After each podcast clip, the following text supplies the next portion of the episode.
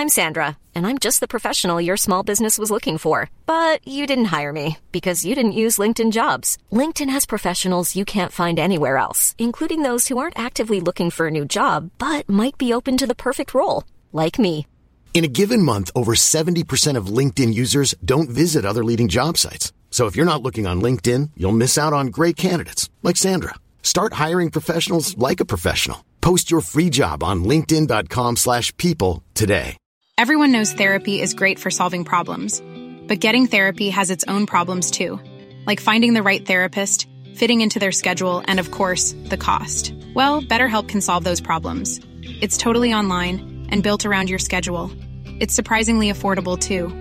Connect with a credentialed therapist by phone, video, or online chat, all from the comfort of your home. Visit betterhelp.com to learn more and save 10% on your first month.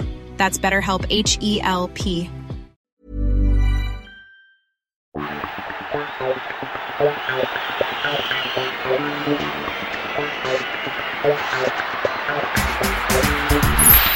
it's Ainsley Maitland-Niles here. Welcome to this edition of the Arsenal audio programme. Arsenal versus Liverpool. Saturday, April the 3rd, 2021. Kickoff 8 pm. The contents. Dear Arsenal fans. The manager, Mikel Arteta. The captain, Pierre-Emerick Aubameyang. Tribute, Tony Adams. Voice of Arsenal. Academy. Tribute, Paul Davis. Magnificent Seven. Arsenal Women. Tribute, Alan Smith. My Story. Match Action, West Ham United versus Arsenal. Tribute, Michael Thomas. Visitors, Liverpool. Ben Winston. Tribute, Ian Wright. And Teams. Dear Arsenal fans, we as a family are honoured to be contributing to the programme for this evening's Premier League match against Liverpool to celebrate our dad on what is the 20th anniversary of his death. Arsenal was always Dad's club, and he had such a special bond with the supporters, one that I don't think as his children we really knew the full extent of until after his death.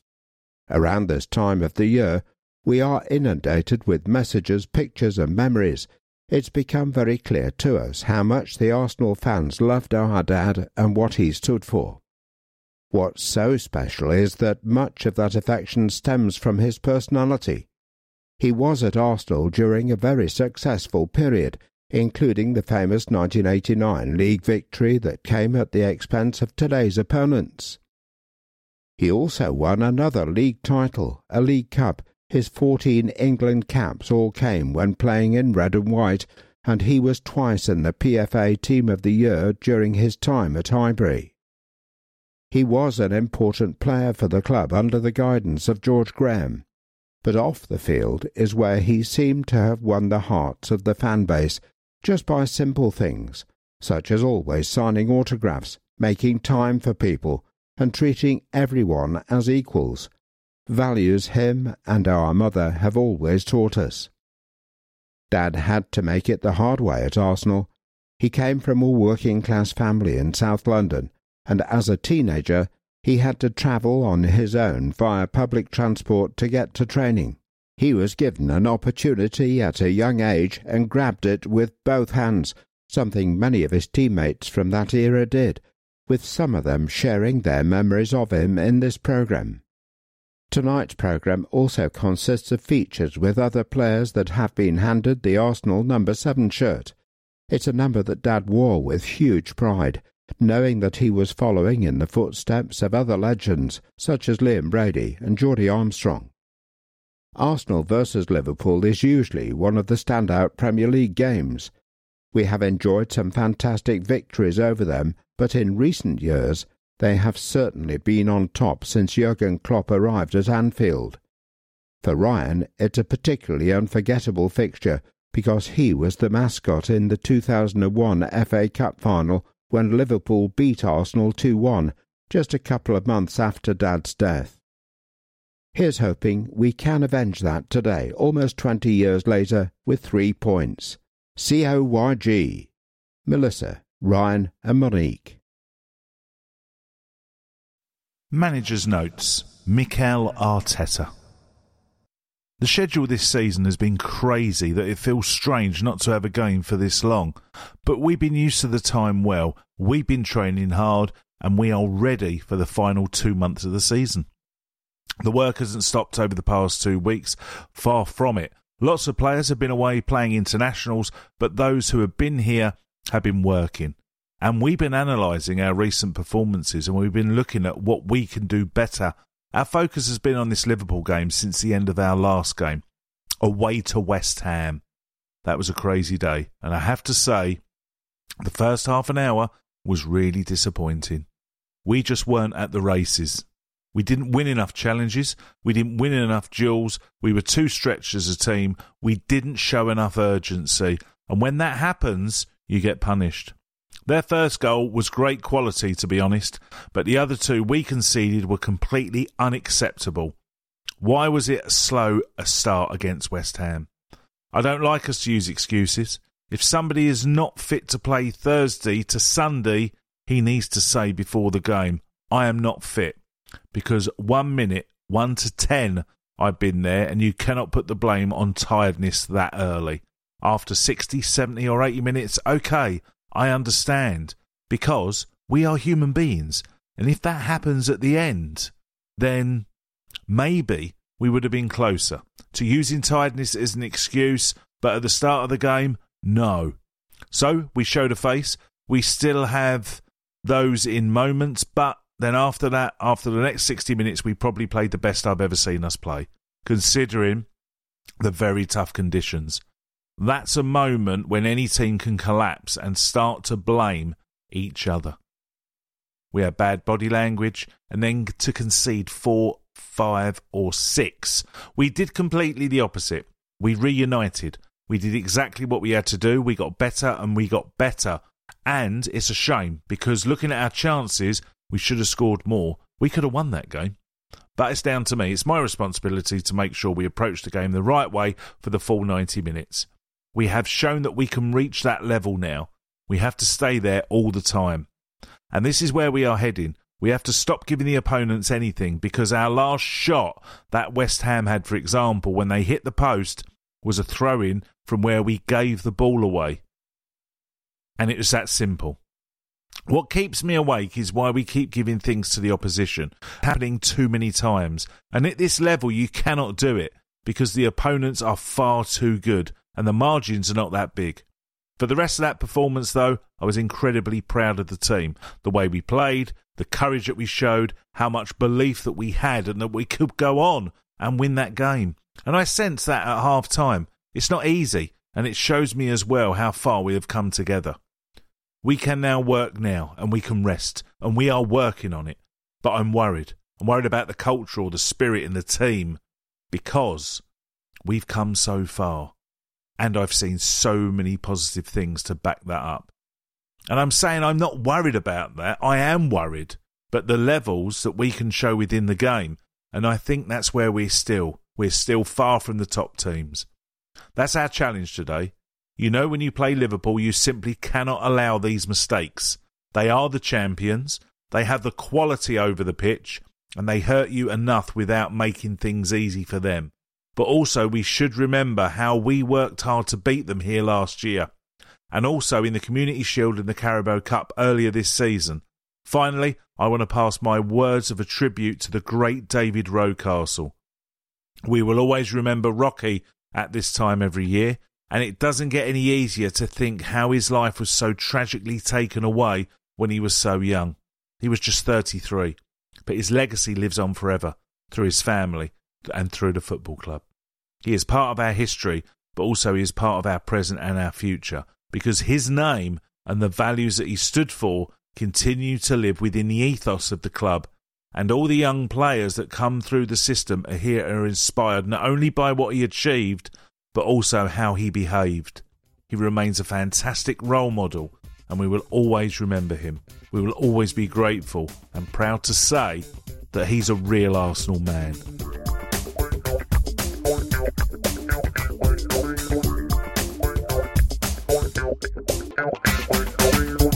Pierre Emerick Aubameyang. It seems like it's been a long time since our last game here at the Emirates, and now we're all fired up for the final two months of the season. The last game here was in the Europa League against Olympiacos, and although we lost on the night, that was all about just getting through to the next round. That's what we did in the end, and we deserved it over the two games. Obviously, we'd have liked to get the win at home as well, and I should have scored, but every game is difficult at this stage of the competition. Any opposition can beat you, and we saw some big results in the Europa League in that round. We've got through though, and now we've got a quarter final to look forward to against Slavia Prague, who have already knocked out some big teams. We worked hard over the two legs against Olympiacos, and I don't know, maybe that's why we had a slow start against West Ham in the next match. We could not get going at all at the start of the game, and in the Premier League, you will always be punished when you play like that. It was so strange because we had been controlling games well going into that match. We were confident, and we spoke before about dominating the game again, starting well, and not giving the opposition any time or chances. You have to credit West Ham, though. They came at us strongly and took advantage of our slow start. They are a very strong side who are having a good season. But you know, with our team, we're always going to show spirit and fight. Even at 3 0, we looked at each other and said, This isn't us. We can do so much better. It's up to us. Then we started to take over. Callum put in some good crosses all afternoon, and Laca scored a great goal to get us back in the game. I can't believe they said that's an own goal. It should be Laca's for sure. It was a great goal and a great time to score, and we could even have got another before half time. It really lifted us though, because in the changing room at half time we were all really positive and saying to each other that we can come back and maybe even win it. And that's what we were thinking of. Callum put in another great cross for the second goal. I was waiting for it behind Dawson, but it doesn't matter how it went in, we just wanted that goal and then the big man Laca scored a great header from Nico's cross. You saw in the reaction and celebration how pumped up we were. We still had time to win it, but afterwards you have to say we did well to come back from three goals down and get a point. That was our last game, but it seems long ago because a lot of us have been away in the past few days playing for our country. I had a big game for Gabon against DR Congo, and was so pleased to be able to help us qualify for the Africa Cup of Nations. We won 3 0, and I got an assist and scored. But really, I'm so proud of how the whole team did. It was a great performance. We knew what we had to do going into the game, and we really deserved it. It means we can look forward to going to Cameroon for the finals next year. But now all of us are just thinking about club football for the next couple of months. We've got some really big games coming up.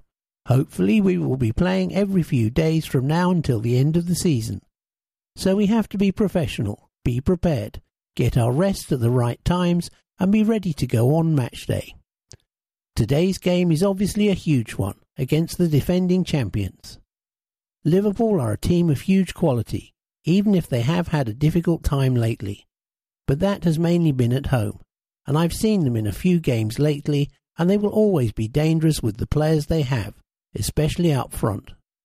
They have proved that for years in the Premier League, and we will have to be at our best again today to keep them quiet. The gap is not too big to them, though. We are four points behind, and this is a big opportunity for us to get even closer to them and the other teams above us. We are at home, and we have to be really strong here now for the rest of the season. Finally, I want to finish these notes by talking about David Rocastle. Everybody at the club knows what a legend he is here and what he means to all the fans. Whether you're a player who has come through the youth team like he did, or someone like me who arrived later, every player at Arsenal knows about his legacy. I've heard Wrighty talking about his friendship and about what a great player he was too. For me, I think legacy and remembering legends is a big part of what football should be and should mean to fans. So I'm really proud that Arsenal continues to remember Rocky like this. It's such a shame that the stadium isn't full today to sing his name, but I can tell you that all of us here will be remembering Rocky 20 years after his passing.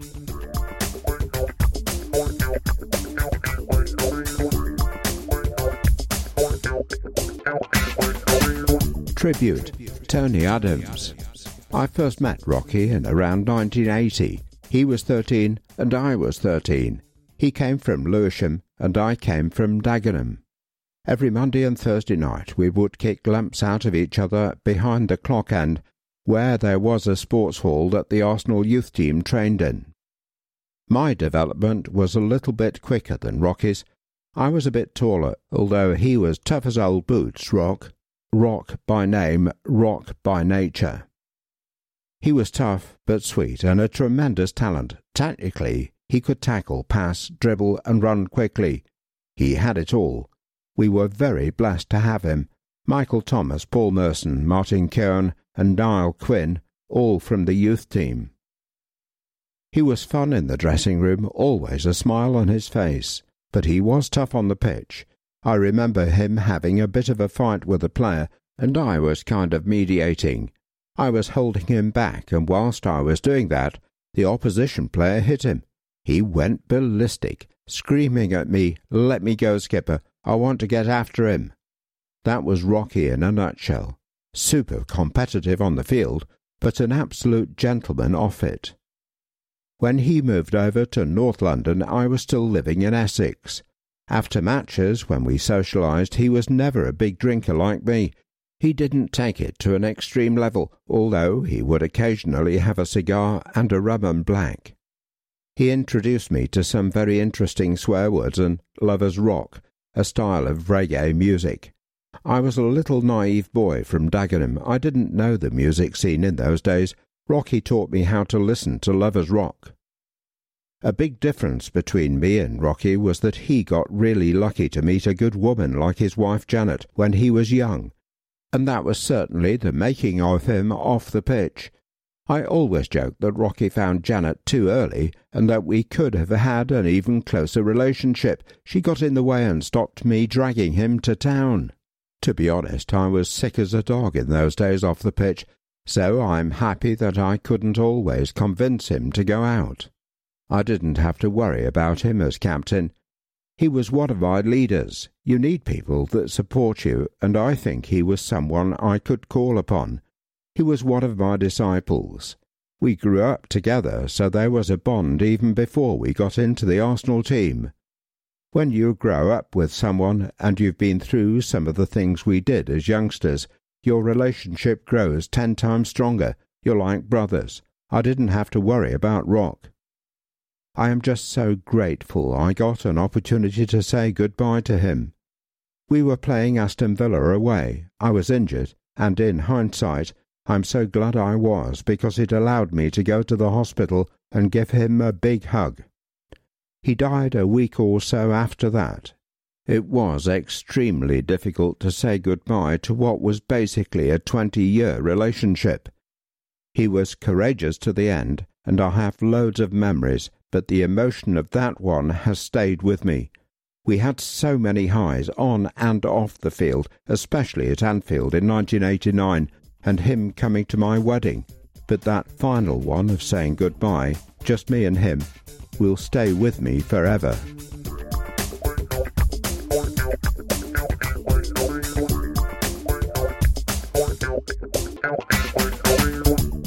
Remembering Rocky. Wednesday marked the 20th anniversary of the passing of David Rocastle. It was a day that affected everyone associated with Arsenal Football Club as they remembered a magnificent footballer and a wonderful man who lost his battle with non Hodgkin lymphoma at the age of just 33. Fans continued to mourn Rocky, who they held with that special affection reserved for a player who they have seen progress through the youth ranks to first team superstardom. But his passing was, of course, truly devastating for his friends and particularly his family and in close liaison with his wife Janet and children Melissa, Ryan, and Monique. The Arsenal family have come together to not simply mark the anniversary of his death, but to reflect and commit to continue to grow his legacy and educate a new generation of Arsenal fans, staff, and players about the player he was and the qualities he embodied. As part of the commitment, Arsenal in the Community will annually work with seven young people to be guided and mentored via a leadership program in David Rocastle's name. The seven local youngsters will take part in regular one to one mentoring sessions over a five month period, with the aim of providing the participants with personal development opportunities and positive experiences. The group will be an inspiring lineup of young people who are known to the Arsenal in the Community family and have a wide range of interests. Our staff will help the young people nurture their talents over this period by providing them with opportunities that are tailored to their needs. The seven mentees, our very own Rocky Seven, will also spend time as a group developing a community event for local young people which will celebrate Rocky's legacy. David is an Arsenal legend on the pitch, but meant so much more of it. His values of humility, class, and hard work will form the basis of this programme and be key ingredients which will contribute to the success of the young people. Today's programme. As you will have discovered from the introductory page of this programme, the Rocastle family have been instrumental in the production of today's issue, speaking to David's former teammates, who are all family friends, for their tributes, selecting some of their favourite imagery of David, and helping the editorial team forge ideas for other features. The club has been producing matchday programmes since our very early years, when we were based in Woolwich, not far from David's manor of Brockley and it's highly unusual to dedicate an entire matchday issue to a single theme. But Rocky was a unique character with a special place in our hearts, and it's been a privilege for all those involved in the programme to be able to be a part of this extraordinary production. We are proud to announce this year's intake of mentees. Angie. Angie has been involved with our girls' football programme for six years. Initially starting with us when she was in secondary school, Angie is now studying football management at university and dreams to be a professional football manager in the future.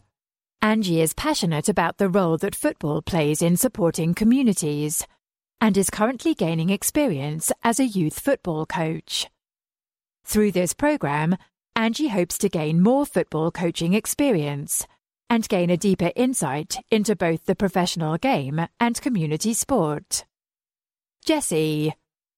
Jessie has attended our weekly Football Plus sessions at Highgate Wood since the age of eight. Prior to joining the programme, he also attended our half-term holiday courses, including a residential course. A valued member of our junior community team that plays in the Regent's Park Youth League on Saturday mornings, where he has played in a number of positions.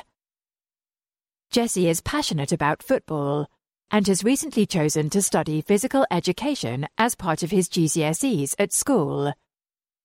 He is also part of a sports coaching enrichment program at school.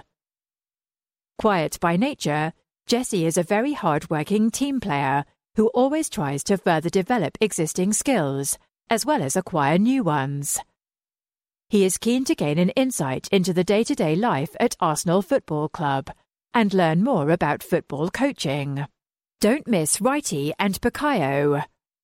Today's programme features a Magnificent Sevens feature, looking at the very special talents that have worn the number seven shirt for the Gunners, not least David Rocastle, of course.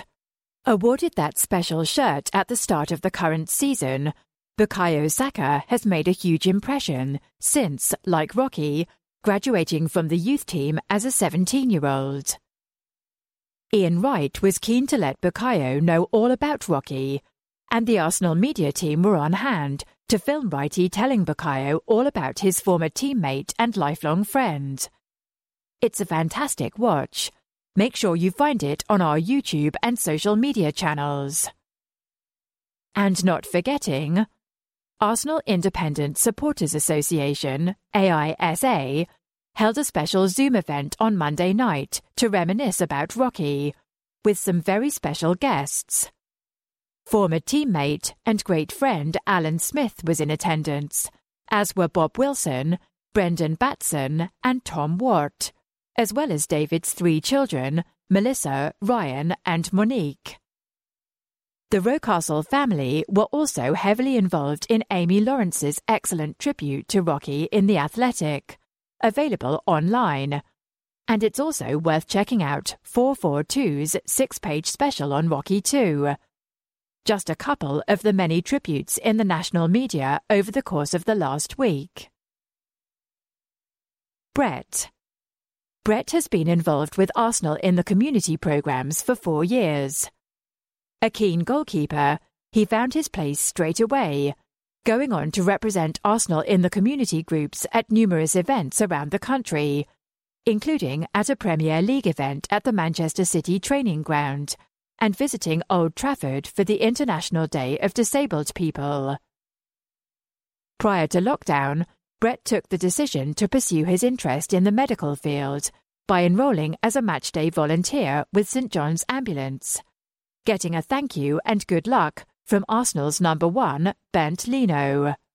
Through his volunteering with St John's Ambulance, Brett has been one of the few people permitted at the Emirates this season, on hand for emergencies.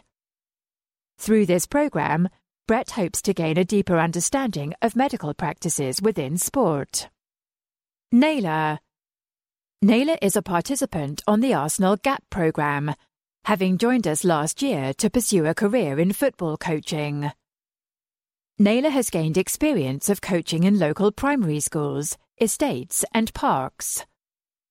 Although Naylor's experience so far has been disrupted due to COVID and the restrictions around grassroots football, she is determined to develop her community coaching career further.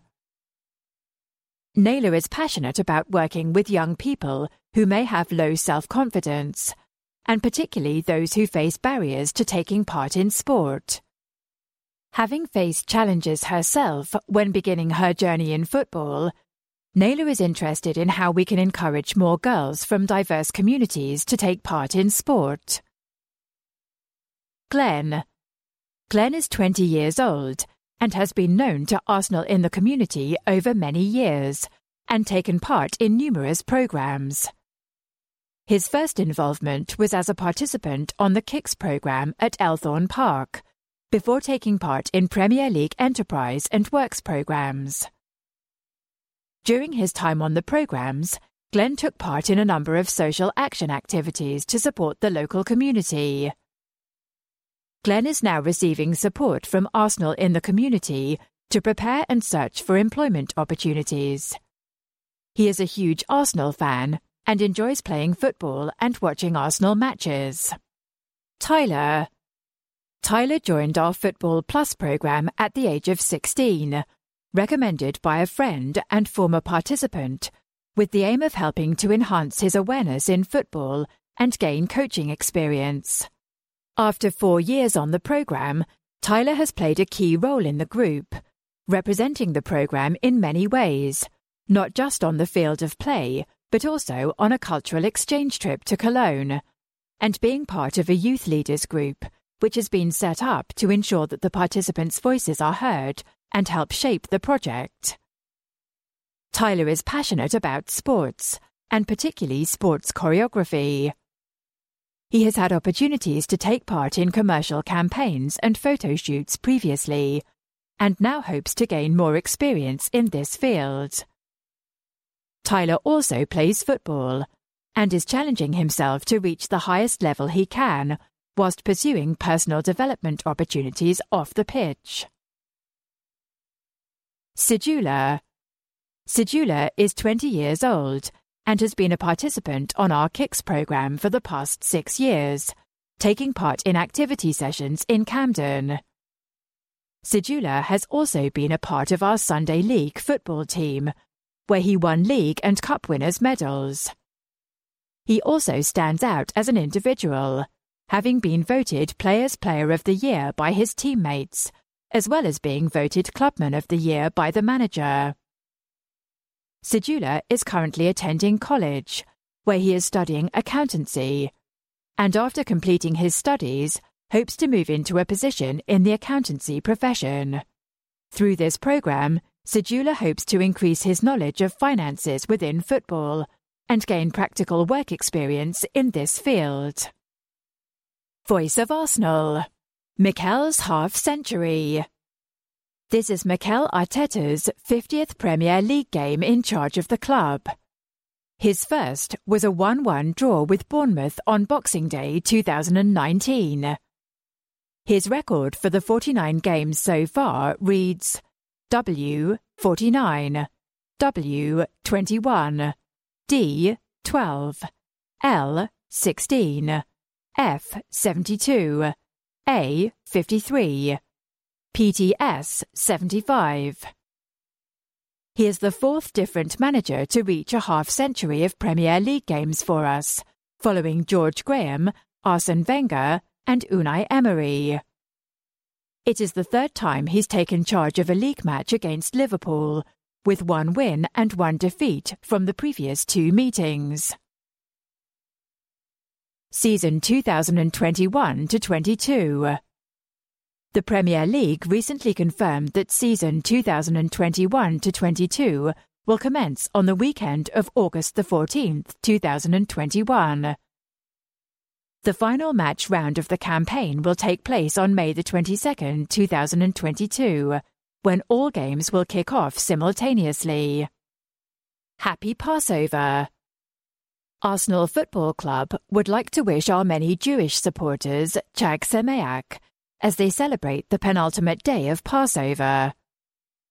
The festival will have been difficult for many due to coronavirus restrictions, but we hope the recent lifting of regulations allowed some families to celebrate together. Vote for Sope. We would like to congratulate lifelong Gooner Sope Dirisu on his nomination for the prestigious EE Rising Star at this year's British Academy of Film and Television Awards, BAFTAs. Sope has quickly established himself as an internationally renowned actor, showcasing a range of disciplines across film, television, and theatre. Dirisu can currently be seen on Netflix in Remi Weekes' horror thriller His House, which earned him Critics' Choice Super, and BIFA award nominations for Best Actor and in the Sky series Gangs of London. The history of the EE Rising Star Award is full of such exceptional and inspirational talents, and I'm so grateful to both EE and BAFTA for considering me amongst them, commented Dirisu. I'm properly delighted for all my fellow nominees for being recognised in what can only be described as a difficult and challenging year for everyone across the world. The EE Rising Star Award celebrates new and up and coming talent within the film industry. It is also the only category at the BAFTAs that is voted for by the public. Supporters can vote for Sope by visiting www.ee.co.uk slash y-ee slash ee-BAFTAs slash rising hyphen star hyphen nominees. Arsenal ITK. Arsenal won this fixture 2 1 last season, and we are looking to beat Liverpool in consecutive home league games for the first time since April 2015. Liverpool have won just two of their last 20 Premier League away games against Arsenal, D9 L9 winning 2 0 in August 2011 and 4 3 in August 2016. Arsenal versus Liverpool has seen more hat tricks scored than any other Premier League fixture, six, with Thierry Henry and Andre Arshavin scoring for Arsenal, and Robbie Fowler times two, Peter Crouch, and Roberto Firmino netting for Liverpool. Alexandre Lacazette has scored in each of Arsenal's last two Premier League games against Liverpool, The last player to score in three consecutive league games against the Reds for the Gunners was Robert Pires between January 2003 and April 2004. Stop Online Abuse. Hashtag Stop Online Abuse. Stop Online Abuse campaign. Last week, the club launched a hashtag Stop Online Abuse plan to ensure we are fulfilling our responsibility to protect our players and our diverse global family and stamp out online abuse. We cannot underestimate the impact abuse has on individuals, and the recent spate of sickening incidents needs to be a wake up call. This includes clubs, governing bodies, fans, media, and politicians, but requires the help and commitment of social media companies. Our clearly defined action plan has six steps celebrate, educate, and punish. Arsenal Task Force. Facilitating player workshops. Leveraging fan power. Arsenal in the community. Collective responsibility. We urge all Arsenal supporters to go to arsenal.com and check through each of these six areas, where we believe, with your help, we can make a real difference and help put an end to online abuse. Thank you, Joe. Supporters will have heard that Joe Montemurro will be leaving his position as Arsenal women head coach at the end of the season. Joe has done a fantastic job over the past three years leading us to a first Women's Super League title in seven years in 2019, four cup finals, and a Champions League quarter, built a talented and competitive squad, and led the club through a global pandemic. He has decided to take a professional break to recharge and dedicate more time to his family. Joe said, my three and a half years at Arsenal have been a fantastic adventure, the highlight of my coaching career. Find out more from Joe in the Slavia Prague programme. Notice board. Ray Weeks is 50. We can't believe it. Happy birthday for April the 7th. Love Mum, Dad, Liz, Paul, Imogen, and Rufus. Maurice Lamb. Happy 50th birthday, Dar. Love Eva, Johnny, and Seamus. Alfie Humphrey. Happy first birthday. Gooner forever. Continuing the Humphrey family tradition. We all love you very much. Mum, Dad, and family. Totalizer £638. Arsenal remembers Robert Stephen Lawrence a much loved Gooner who will be sadly missed by all his family and friends. Rest in peace. Ref Watch. Today's referee is Martin Atkinson from West Yorkshire. A very experienced official, Martin has been a Premier League referee since season 2004 5. This season, he has refed 23 Premier League games handing out 55 yellow cards and two reds. Today's match will be his fifth this season involving Arsenal. He was the man in the middle in our 3 0 home loss to Aston Villa, followed swiftly by a 2 0 away defeat at Tottenham. However, his two most recent games, at Brighton and West Brom, ended in wins for the Gunners 1 0 and 4 0 respectively. Fixture changes. Our next two Premier League matches here at Emirates have been rescheduled as a result of TV selection. Arsenal v Fulham, Sunday, April the 18th. Originally Saturday, April the 17th. Kickoff 1:30 p.m. Live on Sky Sports.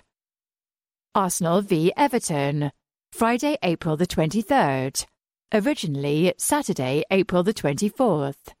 Kickoff 8 pm. Live on Sky Sports. The standard TV selections have now been made up to and including April the 26th. Arsenal. League champions 1930 to 31, 1932 to 33, 1933 to 34, 1934 to 35, 1937 to 38, 1947 to 48, 1952 to 53, 1970 to 71, 1988 to 89, 1990 to 91, 1997 to 98, 2001 to 2, 2003 to 4.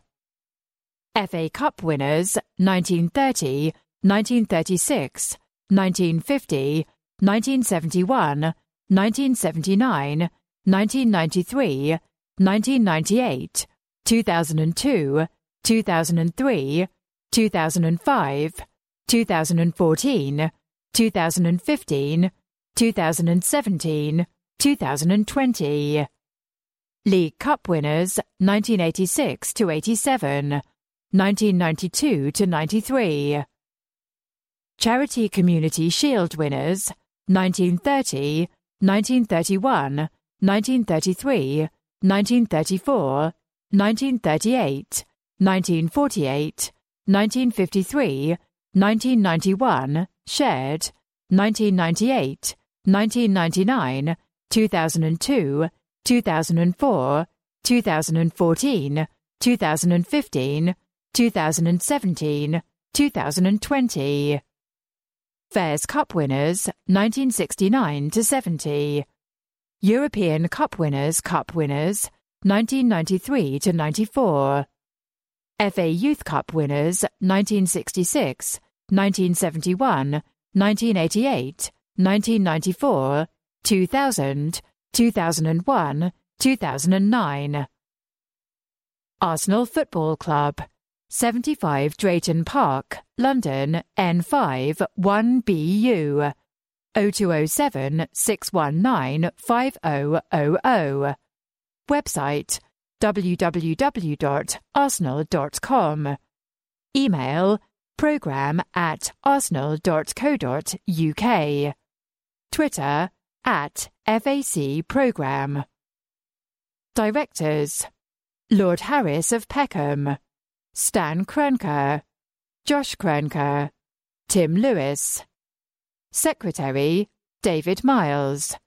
Life President Ken Friar, OBE. Chief Executive Officer Vinay Venkatesham. Technical Director Edu. Manager Mikel Arteta.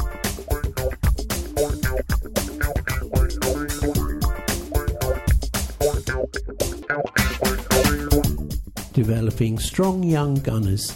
In this issue, Young Gun, Kido Taylor Hart. Match reports, Youth Cup cheer. Remember, when Rocky was a young gun. Stats, results, fixtures, and appearance details. Young gun, Kido Taylor Hart, talking to Aidan Small. Born, Haringey, September 30th, 2002. Height and weight, 6 foot 1 inch and 75 kilos. Position, midfielder stroke winger. Boots, Adidas Predators. Signed for Arsenal at under 8 level. School, Fortismere School, Muswell Hill, London. Growing up, I had an interesting relationship with football. Unlike most in my age group here at Arsenal, I started playing quite late, and to be honest, I never really used to watch games in the way that others did. You see, my dad didn't really pay much attention to football, and because of that, I didn't really have a team to support growing up. For me, football was just a way to have fun with my friends and express myself a bit, I guess. But that all started to change when my friend's dad was watching me play out in the street and thought I had something about me. He told my dad right away, and although my dad doesn't know too much about football, he took his word. He was the first person to really believe in me as a footballer, I think. Street football has definitely played a really important role in my development as a player. It's all about close control and technical skills and those are the kinds of traits that will follow you throughout your whole career. It's probably why we have so many technical players in the England youth system right now. I had a wall directly opposite my house as a kid, and that was perfect for kickabouts with my mates. I also had a power league just round the corner too. As a kid, I loved playing there because everyone used it as a space to just freestyle and kind of go with the flow. You're not really thinking too much, you just have to adapt, and over time those skills and movements become more and more natural. Now, when I was playing at school and with my mates, I could tell that I was a good player. I could skip past defenders with ease and do things others couldn't. But when I arrived at Arsenal, I was probably the worst person there. I remember feeling like the only thing I could offer was my pace. Everyone else was just so good. As I've already explained, it's not like I didn't like football growing up. I just didn't watch it and love it in the same way that others did. In terms of my technical and physical ability, I was a very raw player and needed coaching. Genuinely, it wasn't until I was 14 that I started to really gain an understanding of tactics and how to approach certain things in game. Because I wasn't exposed to football in the way many others were, it took me a little longer. But I've given it a lot of attention over the years and I've changed as a player for the better. Last year was my first up at London Colney, and overall I'd say I did all right. But it was quite a frustrating and testing period for me. Just before I came to Colney, I was out of form and knew that I could do more, so when I arrived here and started finding my form again, I was buzzing. But then I broke one of my toes against Reading, and that killed my rhythm. Then we were hit by coronavirus just as I was getting back to fitness. That was tough for me mentally because I just wanted to put a run of games together. When I'm out of form, I always feel like I'm forcing things. I'm trying too hard, and I feel like I'm trying to be too smart. I know it's the wrong thing to do, because when I'm in form, I always feel like I'm flowing and playing with instinct. When I'm at my best, I don't think, I just do. It goes without saying that it comes with good practice and good habits, though. I feel like that's why I've really kicked on this season.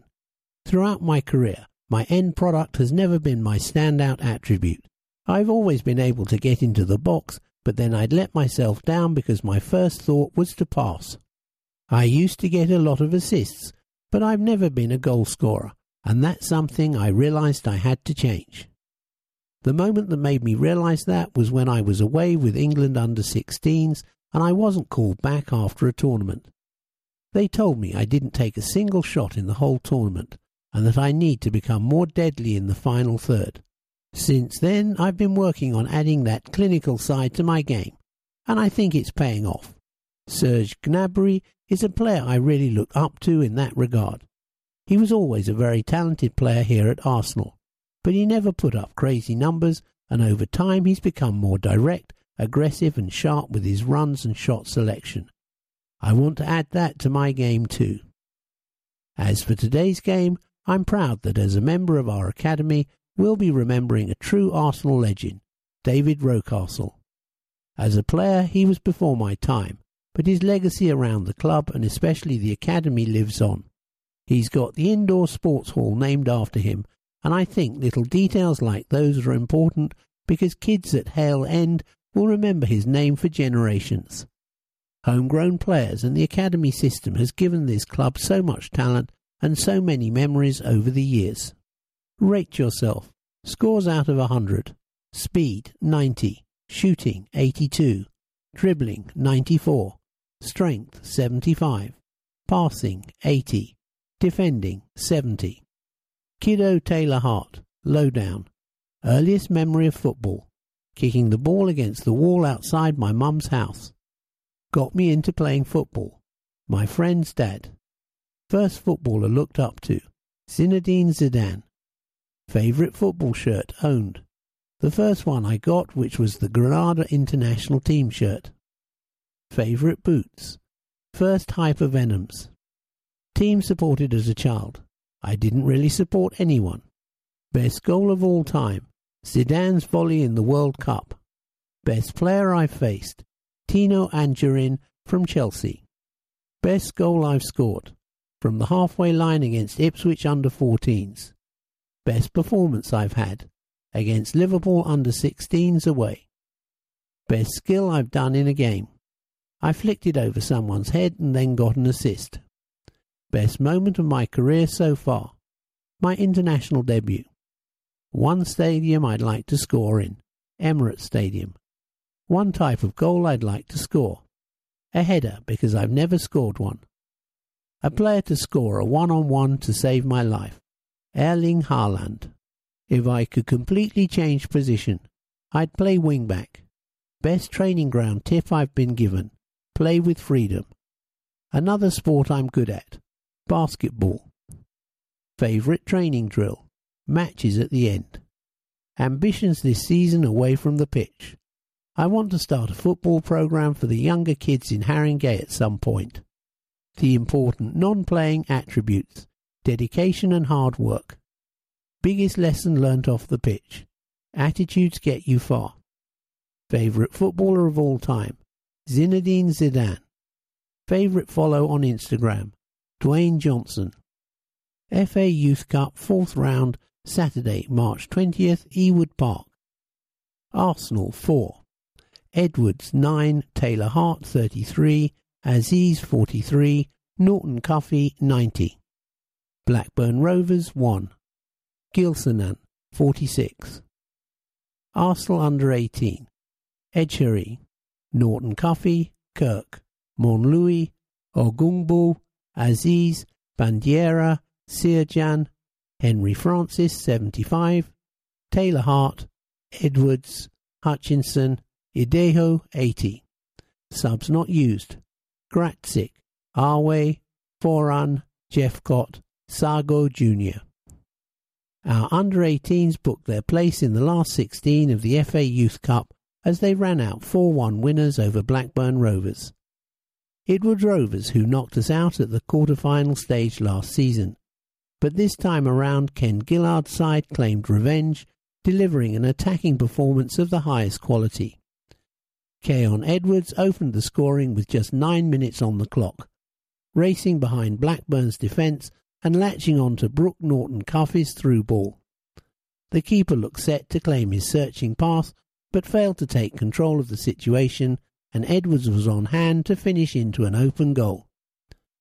Kido Taylor Hart then went on to double our advantage, cutting inside from the left on a dangerous counter-attack and fizzing the ball into the top corner. It was a stunning strike from the 18-year-old winger, but the best of the bunch arrived on the stroke of half-time as Miguel Azeez picked up the ball 30 yards from goal and found the top right corner in style. Rovers pulled one back just one minute after the restart with Zach Gilsenan converting from close range. But we restored our three goal advantage late on when Brooke Norton Cuffy raced forward on the break to convert Mazid Ogungbo's rebound. We will travel to West Ham United in the last 16 of the competition. A date has yet to be confirmed for the game. Rocky, the original young gun. David Rocastle was a teenage sensation at Arsenal so much so that he was voted Player of the Year for 1986, when he was still only 19.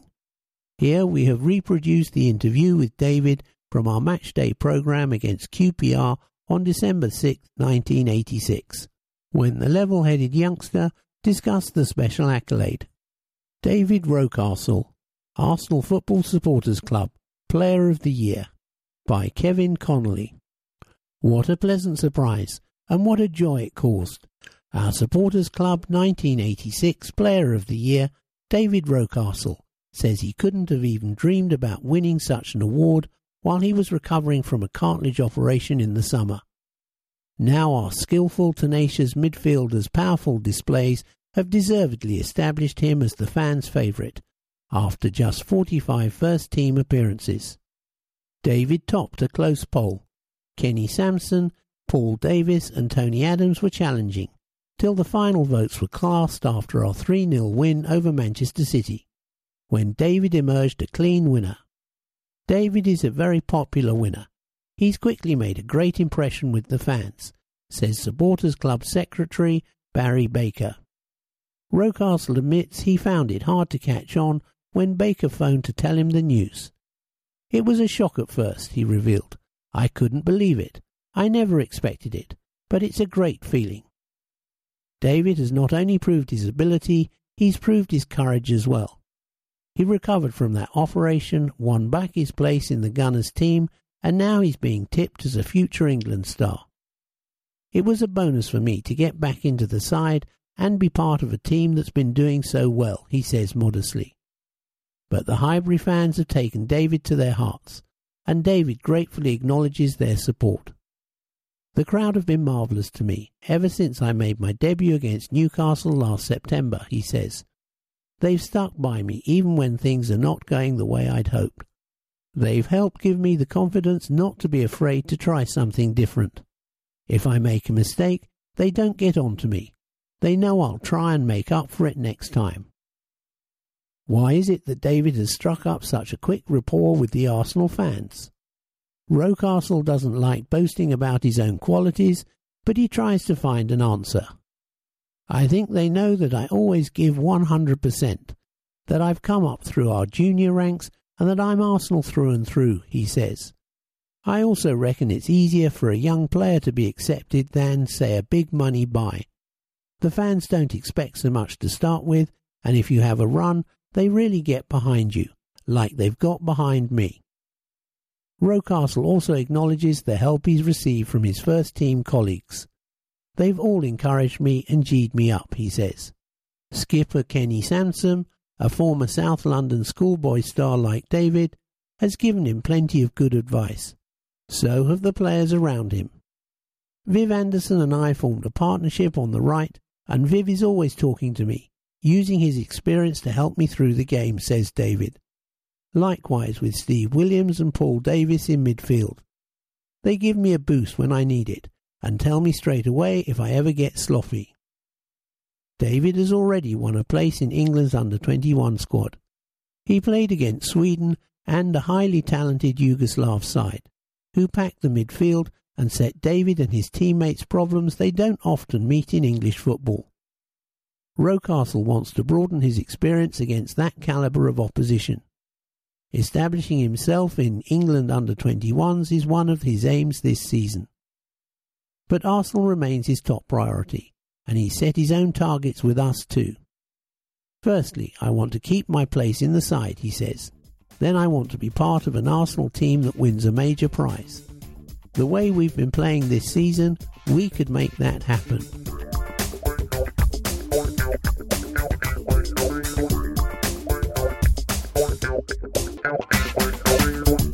Paul Davis. I remember being aware of a bunch of really good youngsters coming through the ranks.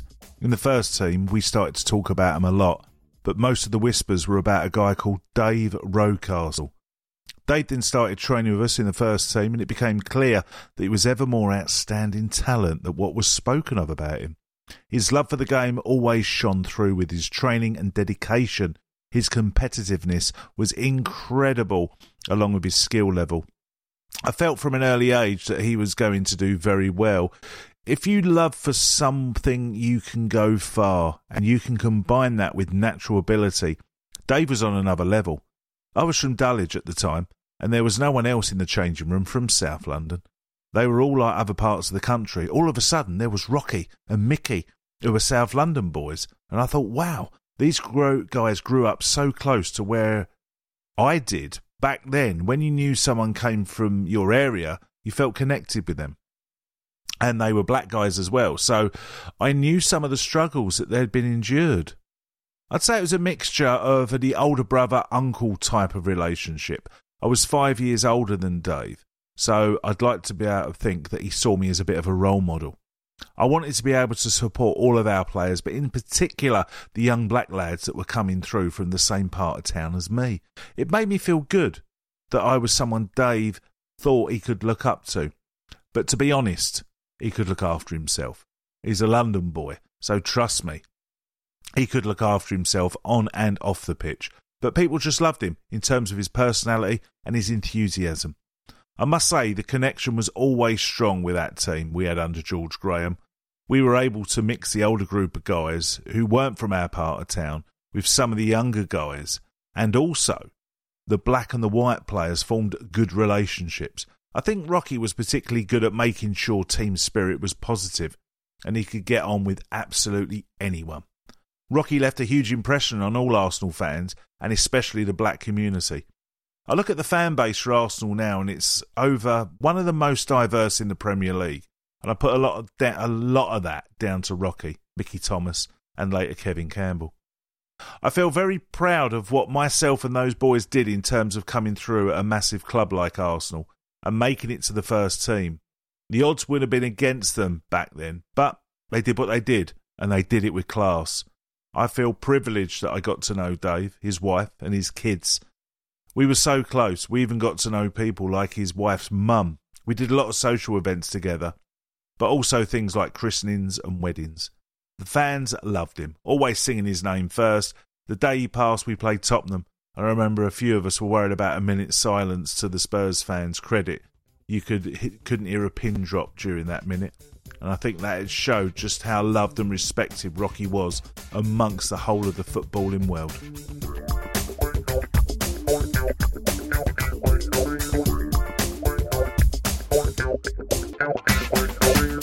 Magnificent Sevens. There's something special about the Arsenal number 7 shirt. Some of the club's greatest and most popular players have strutted their stuff in the iconic jersey. Dating right back to when Herbert Chapman's Gunners first trialled the use of shirt numbers in the late 1920s, our number 7 has invariably possessed the skill, talent and magic to light up any game. Here we profile six of the very best magnificent sevens, including of course David Rocastle, the focus of today's matchday programme. Between the six, they boast more than 1,800 first team appearances, nearly 300 goals, and a combined 14 major honours for the Gunners. And with another homegrown England international as the current incumbent, we hope Bukayo Saka will only add to that tally in the coming years. George Armstrong, 1962 to 1977. 621 appearances, 68 goals. Opta didn't exist in the early 1970s, and not all of Arsenal goals from that era are now available to watch on YouTube. But from the footage which has survived and newspaper reports of the matches, it's clear that workaholic winger George Armstrong had a hand in a huge proportion of Gunners' goals. Although Alf Ramsey's wingless wonders won the 1966 World Cup and many in the game were suspicious of wingers, all great sides in the early 70s had one. Leeds had Eddie Gray, Derby Alan Hinton, and Arsenal had the indefatigable Geordie Armstrong. Born in County Durham, Armstrong joined Arsenal in 1961 as an inside forward and was swiftly converted into a winger, making his league bow against Blackpool in February 1962. Still a teenager, he struck up an excellent understanding with high scoring centre forward Joe Baker in the middle part of the decade. Armstrong was adept at performing on either flank, but he dovetailed perfectly with Bob McNab over on the left, occasionally dropping back to allow McNab the opportunity to push forward, and never afraid to tackle back when the occasion demanded. Armstrong may not have been blessed with express pace, but he possessed an uncanny ability to drift past defenders. By the early 70s, he was in his prime, and up front, the Radford Kennedy partnership profited from Armstrong's ability to deliver laser guided corners and pinpoint accurate crosses. Skipper Frank McLintock said that the Arsenal number 7 could land the ball on a matchstick. This was never better illustrated than in the crucial showdown at White Hart Lane in May 1971, when he crossed for Ray Kennedy to head home the decisive goal which won the title for Arsenal in a 1 0 victory. Despite never being a prolific scorer, he'd weighed in with a vital brace of strikes in the Highbury clash with the Gunners' North London rivals back in August 1970 in Arsenal's 2 0 win. Although the Gunners were unable to add any further silverware in the immediate years after winning the double, Armstrong remained a key member of the team, with World Cup winner Alan Ball, who joined Arsenal in the 1971-72 campaign, expressing astonishment that Geordie was never awarded a full cap by England. Fortunately, Arsenal fans were richly blessed to have watched the popular and respected winger who held the Gunners' appearance record with 621 until David O'Leary surpassed it in 1989 in his pomp for 16 years at Highbury. Liam Brady, 1973 to 1980, 307 appearances, 59 goals. What was his finest moment in red and white? Inspiring the Gunners to a 5 0 win at Tottenham. Our greatest post war result in North 17 with that curling goal. Or the 1979 FA Cup final, when he dragged Arsenal over the finishing line in a pulsating last five minutes to beat Manchester United 3 2. Whenever it was, this outrageously talented Dubliner stood head and shoulders above all those around him, a hero for a generation, a player who could walk or glide into any team in the world. The sweetest, most exquisite left foot and sublime mastery of a football delighted and enchanted an otherwise grey Highbury in the 1970s. Inevitably, he left for Juventus in 1980, shortly after an outstanding display in Turin as the Gunners became the first team to beat the Old Lady on their own pitch. There he won the titles his talent deserved. He won the Serie A title in both 1981 and 82 with Juventus, before also starring for Sampdoria and Inter Milan. He returned to London to finish his playing days at West Ham, but his time at Arsenal wasn't over. In 1996 he came home, rejoining the club as the head of our academy, imparting his knowledge to future generations of gunners. It began a golden era for our youth department, and after various Academy League titles and three FA Youth Cup successes, he retired in May 2014, leaving a permanent legacy at the club. A great regret is that he never got to showcase his talents at a major international tournament, he played 72 times for the Republic of Ireland, scoring nine times, and later served as assistant manager for the national team, having previously taken charge of Celtic and Brighton. But he was suspended for Euro 88 and was not selected for the 1990 World Cup after retiring during the qualifiers. David Rocastle, 1985 to 1992, 277 appearances, 34 goals. The crowd loved him because he had that combination of spirit, determination, and brilliant ability on the ball. The words of former teammate Martin Keown. He may have been a clutch of youth team stars propelled into the first team in the 1980s, but the crowd had a special place for Rocastle. Affectionately known as Rocky, the skillful attacking midfielder made his debut in September 1985 and it soon became evident that this was the most exciting talent seen at Highbury since the days of Liam Brady. Powerful yet graceful, Rocky was an all-action player with superb technique. His footwork would bewitch opposition defenders, and he also scored some stunning goals. He thrived on a battle as much as he loved dancing effortlessly around hapless opponents on another mazy run, combining English grit with Brazilian skill. Just watch his goal at Old Trafford in a 1 1 draw in 1991, bursting past Paul Ince and Brian Robson before chipping Peter Schmeichel from 35 yards. He was named Arsenal Player of the Year by supporters in his debut campaign and won the Barclays Young Eagle Award in 1987 and 1989. He was named in the PFA Team of the Year in those seasons too. A Littlewoods Cup winner in 1987, he was ever present in the 1988 stroke 89 league title success, and filled the number 7 jersey with distinction, again when winning the league in 1991, though that season was disrupted by injury. He played 39 times in the league the following campaign, but was surprisingly sold to Leeds that summer. An England international with 14 caps, he later played for Manchester City and Chelsea, but injuries were taking their toll and his career never scaled the heights of his Arsenal days.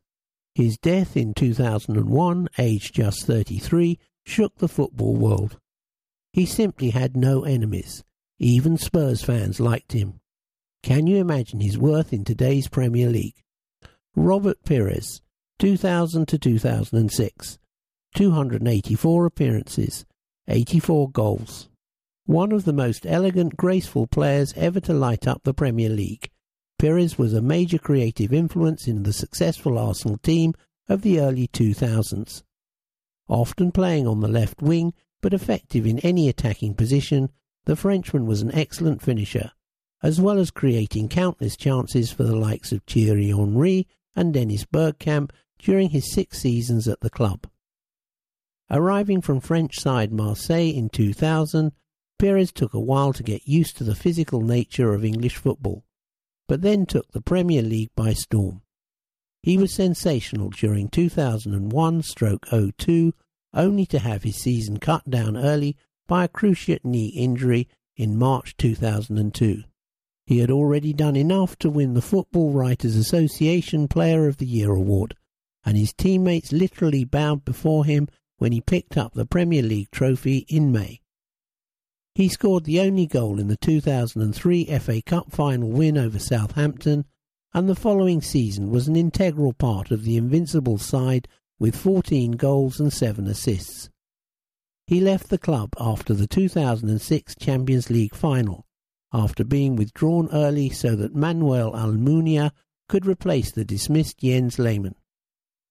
Pires scored 84 goals in 284 appearances for the Gunners, and particularly enjoyed playing in the North London derby. The number 7 scored eight times against Tottenham in all. A long-time France international with 79 caps, he was part of the 1998 World Cup and 2000 Euros winning squads as well as lifting the Confederations Cup in 2001 and 2003. He later played for Villarreal, Aston Villa and finished his playing days in India. Thomas Rosicky, 2006 to 2016. 246 appearances, 28 goals. Nicknamed Little Mozart while playing for Borussia Dortmund in the Bundesliga, the Czech playmaker quickly made an impression after signing for Arsenal in 2006, thumping home a glorious goal against Hamburg in a Champions League group stage match. Although a succession of injuries meant he only made more than 20 Premier League outings in one of his 10 seasons at Arsenal, his first, the presence of Rosicky on the Emirates pitch meant that supporters would often be treated to the sight of this creative player pulling the strings in midfield laying on chances for teammates, and perhaps scoring a beautifully crafted goal. In many ways, Rosicky was a football purist. I experienced some of the fabulous moments that football creates, and also some cruel ones. I never played for money and fame. I have always been a boy who loved the game. It brought me fulfillment and a lot of joy. Rosicky netted a raft of great goals. In a 2006 stroke 7 third-round FA Cup clash with Liverpool at Anfield, he bamboozled the home-side's defence all afternoon, lofting home Arsenal's opener before grabbing another after dancing through the opposition's back line. On several occasions, Rosicky reserved his best form for North London derbies. Despite having been two goals down to Tottenham at the Emirates in February 2012, Rosicky's display and fine goal after latching onto Bakary Sagna's low cross helped Arsenal fight back to win 5-2. Almost two years later, he ran half the length of the pitch to score in an FA Cup third round clash which Arsenal won en route to winning the competition in 2014. The Czech scored no finer goal for the Gunners than in early March that year, drilling home Arsenal's exquisite winner in a league clash at White Hart Lane from outside the box. He finally won silverware for Arsenal after coming on in the 106th minute in the 2014 FA Cup final against Hull City, before injuries once again scuppered his chances of winning back his first team place permanently. After announcing his departure from the club in May 2016, he received a Guard of Honour after Arsenal's 4 0 final day victory against Aston Villa with several members of the squad wearing Rosicky 7 jerseys. Bukayo Saka, 2017, ongoing. 77 appearances, 10 goals. The latest gunner to wear our famous number 7 shirt, Bukayo Saka, is one of the most exciting young talents in world football right now. With blistering pace, outrageous trickery, and maturity beyond his years, Bukayo has seamlessly stepped up to the challenge of first team football, becoming a vital player for Arsenal at just 19 years of age. But let's take it back to the start. Born in the London borough of Ealing, Bukayo joined our Hale End Academy aged 8 and has long been marked as one for the future, often playing above his age group, and not once did he look out of place. As each challenge became bigger and tougher, so too did Bukayo, and by August 2017 he made his debut for our under 18s at just 15 years of age. By 16 he made his debut for our under 23s, assisting against Manchester City no less, and just three months later he made his first team debut against Vorskla Poltava in the Europa League. His first goal arrived in our opening Europa League fixture the following season, and he went on to provide a further three goals and 11 assists in 38 appearances that term. Success on the pitch didn't come at the cost of his schoolwork either, as Bukayo left Greenford High School with four A stars and three A's at GCSE level. So often with talented young players, the pressure of expectation and the occasion will limit opportunities. But in the case of Bukayo, it's quite the opposite. As each season has passed, Bukayo has come back even stronger and more determined than ever before, taking on greater responsibility in the final third. His ability to play in a number of positions certainly can't go unnoticed either, whether he's stretching play on the left wing, bombing on from full-back, or cutting inside from the right. Bukayo is never afraid to express himself on the pitch, a quality that's no doubt appreciated by all Gooners.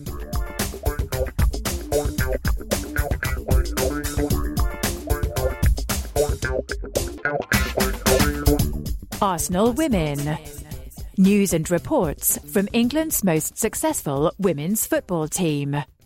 Women's Super League. Saturday, March the 27th. Tottenham Hotspur Stadium. Tottenham Hotspur nil. Arsenal 3. Foord 26. Miedema 35. McCabe 61. Arsenal. Zinsberger, Maritz, substituted with Patten in the 75th minute. Wubben-Moy, Wälti, McCabe, substituted with Maier in the 71st minute. Little, Roord, Van de Donk, Nobbs, Miedema, Foord, substituted with Gut in the 71st minute. Subs not used, Williams, Williamson, Goldie. We cruised to victory in the North London Derby last Saturday with a 3 0 victory at the Tottenham Hotspur Stadium. Katie McCabe delivered a player of the match performance, scoring one and assisting another, while Vivianne Miedema hit a stunning contender for goal of the season. We started strongly, and after Jordan Nobbs fired wide early on, Caitlin Foord gave us the lead in style. The Australia international played a quick 1 2 with Noëlle Maritz down the right wing, before arriving inside the area and finding the bottom corner. Miedema then went on to double our advantage on the stroke of half time, and in some style too. McCabe floated an inch perfect corner delivery into the penalty area, and Miedema found the top corner with a stunning volley on her left foot. McCabe wreaked havoc on Tottenham's defence all afternoon, and shortly after the hour mark, she grabbed her reward, racing in behind and coolly finishing into the bottom corner. The hosts would go on to create a golden opportunity late on, but Manuela Zinsberger was on hand to deny Tottenham not once, not twice, but three times in succession. That outstanding triple save also created a little bit of history, as we secured four consecutive WSL victories without conceding. Goldie moment. All of the squad were thrilled to be part of keeping North London red last Saturday. But it was a particularly special afternoon for 16 year old Teyah Goldie. It was the St Albans youngsters' first involvement with the first team squad, and she took her place alongside established international stars Leah Williamson Lydia Williams, Leonie Maier, and Malin Gut. It must have been a dream come true for the young defender. Thea, who doesn't turn 17 until June, has been a member of the Arsenal Academy for a number of years and is also part of the England under 18 squad, having captained England under 15s. Congratulations, Thea. Magic McCabe. The North London Derby witnessed a wonder strike from Vivianne Miedema, but also yet another superb performance from Katie McCabe, including the Gunners' third goal. After originally coming on trial in 2015, Katie's career has gone from strength to strength in the last six years, with this season arguably her best of all. She has played 21 games for Joe Montemuro's team. Only Miedema has played more, and now has three goals and a remarkable 11 assists to her name, including the cross for Viv's goal on Saturday and the corner converted by Lotta Wubben-Moy against Manchester United in our previous match. Katie is only one assist away from equaling Arsenal's WSL record of 12, held by Beth Mead from the 2018 19 season. The 25 year old has now played 108 times for the Gunners in total, scoring 20 goals. Keep it up, Katie. 2020 to 21 fixtures. September the 6th, Reading, 6 1. September the 12th, West Ham United, 9 1. September the 26th, Tottenham, FA Cup quarter final, 4 0. October the 1st, Man City, FA Cup semi final, 1 2. October the 4th, Bristol City, 3 1. October the 7th, Chelsea, CC, 1 4. October the 11th, Brighton and Hove Albion, 5 0. October the 18th, Tottenham Hotspur, 6 1. November the 4th, London City Lionesses, CC, 4 0. November the 8th, Manchester United, 0 1. November the 15th, Chelsea 1 1. November the 18th, Tottenham Hotspur CC 2 2. Arsenal 1 on penalties. December the 6th, Birmingham City 3 0. December the 13th, Manchester City 1 2. December the 20th, Everton 4 0. January the 17th, Reading 1 1. February the 7th, Manchester City 1 2. February the 10th, Chelsea 0 3. February the 28th, Aston Villa 4 0. March the 7th, Birmingham City 4 0. March the 19th, Manchester United 2 0. March the 27th, Tottenham Hotspur 3 0. April the 4th, Bristol City away. April the 25th, Brighton and Hove Albion, home. May the 2nd, Everton, away. May the 9th, Aston Villa, home. TBA, West Ham United, home.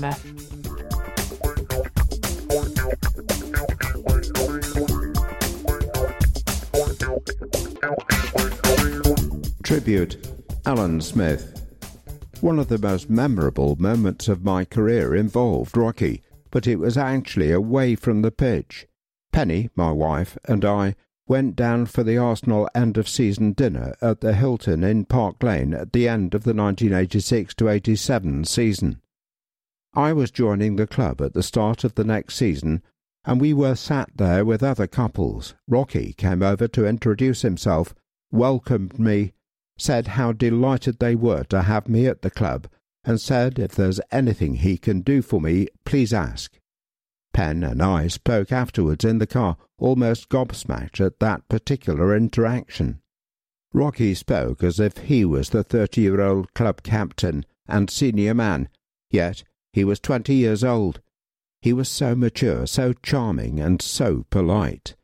That was our first experience, and we hit it off right from that point.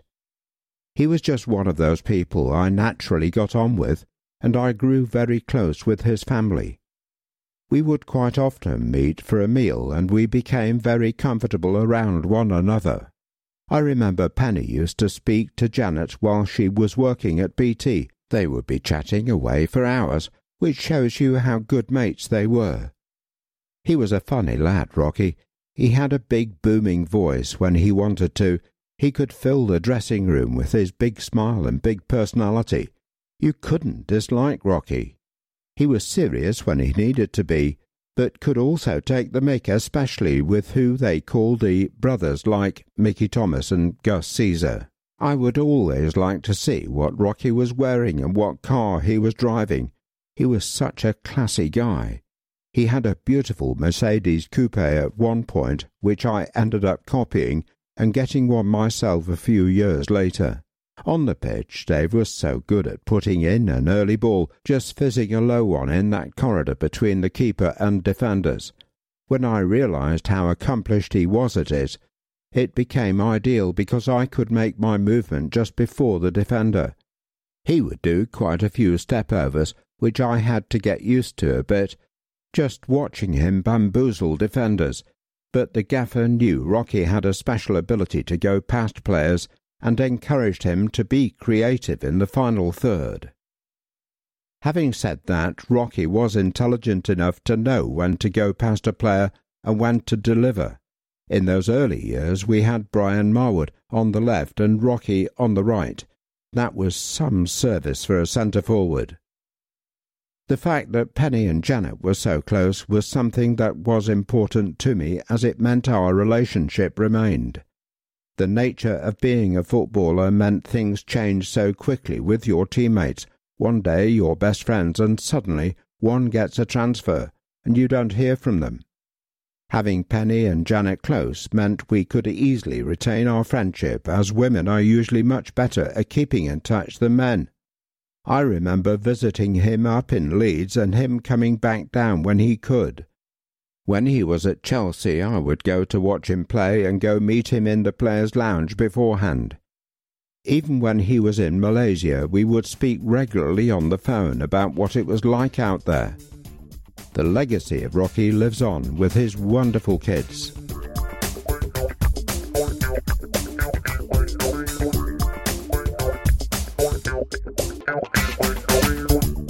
The Arsenal Foundation. My story.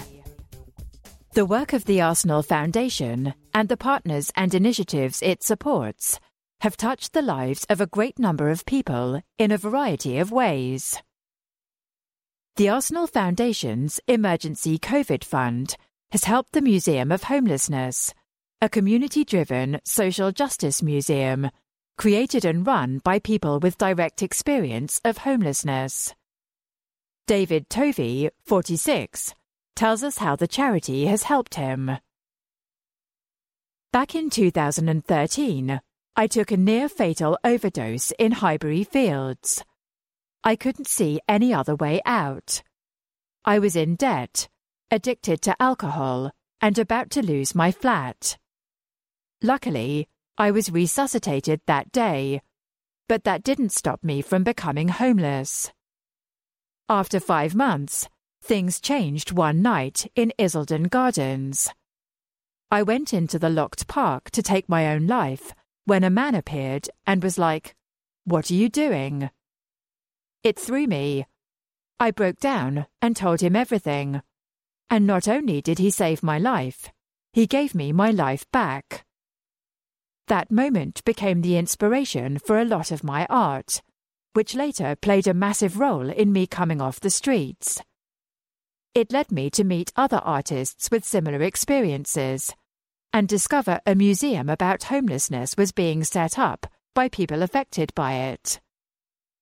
I've collaborated with the museum since 2016, and we've come a long way in that time. We've put on exhibitions and events all over the country. We've operated in the halls of Tate Modern and on the streets. We believe art can change lives. It saved my life, and that's why I've dedicated myself to changing society through art. We have a homelessness crisis. But if you just shout about it, people stop listening. If you give them something beautiful, make them cry, they will listen. When the pandemic hit, we knew it was a massive risk to homeless people, so we set up a task force. Islington Council lent us a community centre, and we stacked our museum shelving with food and emergency supplies. But even after the lockdown, we realised isolation was still having a devastating impact on mental health. So, with the help of funding from the Arsenal Foundation, we set up a street museum every Thursday on Highbury Corner. This was an outdoor, COVID secure space where people could gather as safely as possible for food, art, and company. We have worked with thousands of people during the pandemic. In lockdown 1 alone, we distributed 8,956 hot meals and care packs, and the winter was very tough. We had a spike in homeless suicides in 2020. And given my own experience, and the fact the street museum was so near to where I tried to take my own life, it meant so much to me to be able to help people. My proudest moment was having my family come to our show at Tate Modern. It was the first time I knew my dad was proud of me, proud that I had gone through so much and picked myself back up. He didn't think the arts could make a difference, but that day changed his mind.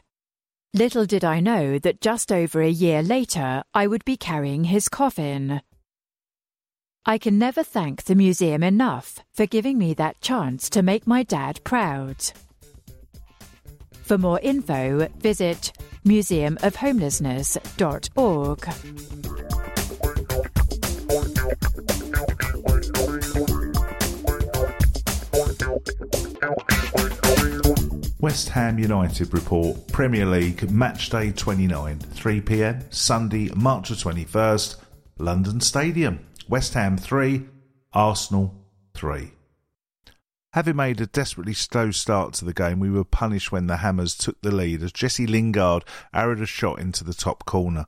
Should have acted as a wake up call, but instead, less than two minutes later, the hosts doubled their advantage as a quickly taken free kick caught us off guard. And Jarrod Bowen beat Leno. The Hammers extended their advantage when Thomas deflected in Antonio's header. Finally, we woke up and responded when Lacazette swivel and shot inside the box deflected off Soucek into the roof of the net. Bukayo Saka had a golden chance to make it 3 2 soon afterwards, but his shot was too close to Lucas Fabianski. In the second half, just after the hour mark, our dominance had its reward when Callum Chambers whipped in a cross, was deflected into his own goal by Craig Dawson. The comeback was on, and the influential Martin Ogo soon saw the shot blocked in an area while down to the other end. Chambers had to clear one off the line as Lingard looked set to claim his second. We finally levelled with nine minutes remaining. Nicolas Pepe dug out the fine cross to the back post for Lacazette to head in from close range. Pepe had two half chances during a thrilling finale, but the match, in the end, we shared the spoils from this dramatic derby.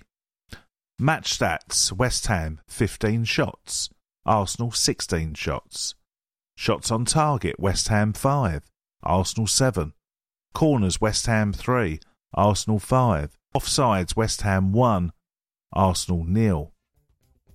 Fouls, West Ham 18, Arsenal 8. Possession, West Ham 37, Arsenal 63.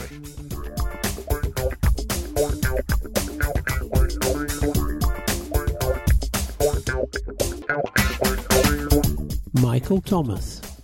Me and Rocky met before we became teammates at Arsenal when we were both playing for the South London schools at around 11 stroke 12 years old. I only knew him on the field at that point. When we joined the Arsenal youth team, I was coming from Stockwell and Dave was coming from Brockley. He got the train to Waterloo and I was on the Victoria line. Most mornings we'd meet at Arsenal station and walk to the stadium from there. When we got to around 16, 17, we were spending a lot more time off the field together. We went to a lot of parties. He seemed to know the scene a bit better than me.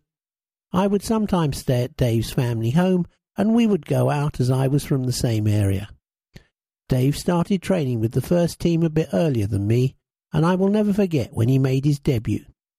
We used to train at Highbury on a Friday, and the youth team would go into the gym after the first team. By that point, Dave was already training with the main squad, and he was by the stairs waiting to tell me that he was making his debut tomorrow against Newcastle. He was absolutely glowing, and he couldn't wait to tell me. Unfortunately, we weren't there to see it, as the youth team had a South East Counties game, but I remember Dave's reaction to that bit of news so clearly. He was beaming with pride about playing for the Arsenal. Me and Dave came through the ranks together, playing in district teams. It was a special journey with so many incredible moments that we could share with each other. Dave was humble. He had everything. He was so talented, but he had time for everyone, and that is what I loved about him. He was special like that. He didn't see himself as bigger than any other person. In his eyes, he was just a young kid from Brockley who had time for everyone else. He had such hunger and love for the club and playing for Arsenal, putting on the shirt. That was his team. I would go to him for advice as he was in the first team a bit before me, and he really was an old head on young shoulders. He lost his dad when he was five, but he was just so well adjusted that you could ask him anything and he would try and help you out. He would treat everyone fairly. When Dave left Arsenal, that was a sad day for me. I was on pre-season tour with Liverpool in Paris, and Graham Souness came over and said to me, That's a bit of a shock about your mate, isn't it? I was thinking, what's he on about, before he told me that Arsenal had sold David Rocastle to Leeds. I knew Dave would be absolutely gutted because he loved Arsenal and his best mate Wrighty had just arrived there. I had left at Christmas. That was hard because I knew Dave would never ever want to leave Arsenal. That hurt him a lot, and that hurt me. But his move to Leeds and then Manchester meant we got to see more of each other.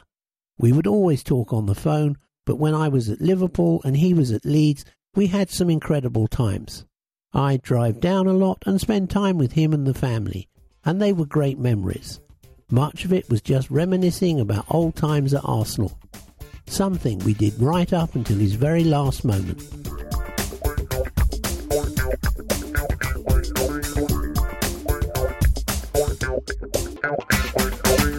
Liverpool by Mike Hammond. Formed June the 3rd, 1892.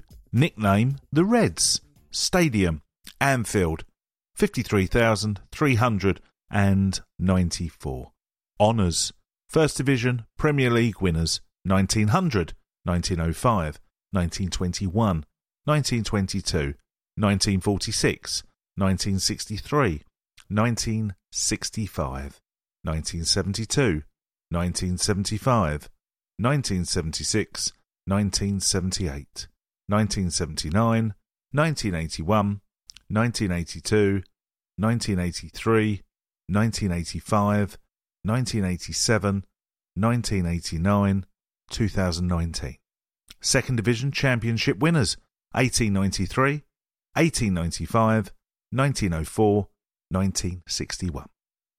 FA Cup winners 1965, 74, 86, 89, 92, 2001, 2006, League Cup 81, 82, 83, 84, 95, 2001, 2003, 2012. European Cup UEFA Champions League 1977, 78, 81, 84, 2005, 2019. UEFA Cup 1973, 1976, 2001. European Super Cup 1977, 2001, 2005, 2019. FIFA Club World Cup 2019. Owner Fenway Sports Group. Chairman Tom Werner. Social followers Twitter 16.8 million. Instagram 30.3 million. Facebook 38.9 million. The reigning champions of England appear to have done it all. To finish in the top four of the Premier League this season, a remarkable collapse in Liverpool's form at Anfield since the turn of the year has seen them slide out of first of title contention, then out the Champions League place. Although they have continued to fare well in their travels, they come to Emirates Stadium, place seven in the table with 46 points in just 13 wins from their 29 matches having finally fulfilled their Premier League dream last season, winning it in championship style with 99 points, 18 more than second place Man City, and dropping just two points at home. Jurgen Klopp's side have gone badly off the rails this term. The damage has been done at Anfield, where after going 68 league games undefeated, a record run lasting for almost four years, they have incredibly lost all of their last six matches there. Burnley the only team to deny them victory at Anfield last term, started the trend with a 1 0 win in January 21st. Since then, Brighton, Man City, Everton, Chelsea, and Fulham have all won there. It is perhaps a blessing for Liverpool that the match against Fulham on March the 7th was their last fixture at Anfield for five weeks. They return there to face Aston Villa next weekend and will be desperate not to extend their new club record to seven defeats in a row. Before then, however, they are in action on Tuesday in Spain when they take on Real Madrid in the quarter-finals of the first leg of the Champions League. If Liverpool are to lift the trophy this season, it will have to be the one with the big ears, which they have won for a sixth time two years ago, defeating Spurs 2 0 in the final, also in Madrid at the home of the Real's rivals Atletico. It was Arsenal who denied the Merseyside Merseysiders silverware back in late August with a penalty shootout win at the Community Shield after a 1 1 draw at Wembley, and the Gunners also knocked Liverpool off the Carabao Cup. And another shootout success at Anfield in October, Klopp's men were turfed out of the FA Cup in the fourth round, losing 3 2 to Manchester United at Old Trafford. But at least they have maintained some stability in Europe topping their Champions League group before beating Leipzig 2 0 in a neutral Budapest in the round 16. Liverpool's away form has been in stark contrast to their Anfield attributions. They have won four of their last five Premier League fixtures on the road. First two in London, 3 1 against both Tottenham and West Ham, with a 3 1 defeat at Leicester interrupting the sequence before they got back into victory trail at Sheffield United 2 0. The last time out at Wolves, where ex Molineux favourite Diogo Jota scored the only goal of the game. A raft of injuries, especially in central defence, has plagued the Merseysiders in the 2021 season, and they'll be hoping for a clean bill of health from the international break as they go again in search of a top four place against Arsenal this evening. Mutual admiration. Ray Kennedy was a teenager when he helped brought Bertie Mee's team to a double in May 71. After a handful of games in the previous season, including a substitute appearance at the triumphant Fairs FA Cup, the powerful left footer from Northumberland grabbed his chance early in the double winning campaign due to an injury to Charlie George and went on to score 19 league goals and two in the FA Cup, providing a superb combination over five seasons for the Gunners. He scored 71 goals in 213 games before Liverpool paid the club record of £200,000 for his services on July the 12th, 1974. On Merseyside, Kenny used his excellent vision and passing skills to drop back into midfield, where he was a regular during the second half of the decade as Liverpool swept all before them. And then he claimed a remarkable five league titles, three European Cups, a UEFA Cup, a League Cup on the Merseyside before leaving for Swansea City on January 1982. In later life, Kennedy has suffered from Parkinson's disease, and Arsenal and Liverpool hosted a testimonial for him in April 1991. Premier League records AFC wins 16, draws 19, LFC wins 22. All time record AFC wins 79, draws 64, Liverpool FC 89. Arsenal win percentage 34. This is the ninth season in a row which matches between Arsenal and Liverpool have totalled to at least six games. 6,984. Liverpool and Arsenal are the top two sides in Football League history. Liverpool lead the way with 6,984 points. We have 6,813. 166. Arsenal versus Liverpool is the highest scoring fixture in Premier League history with 166 goals.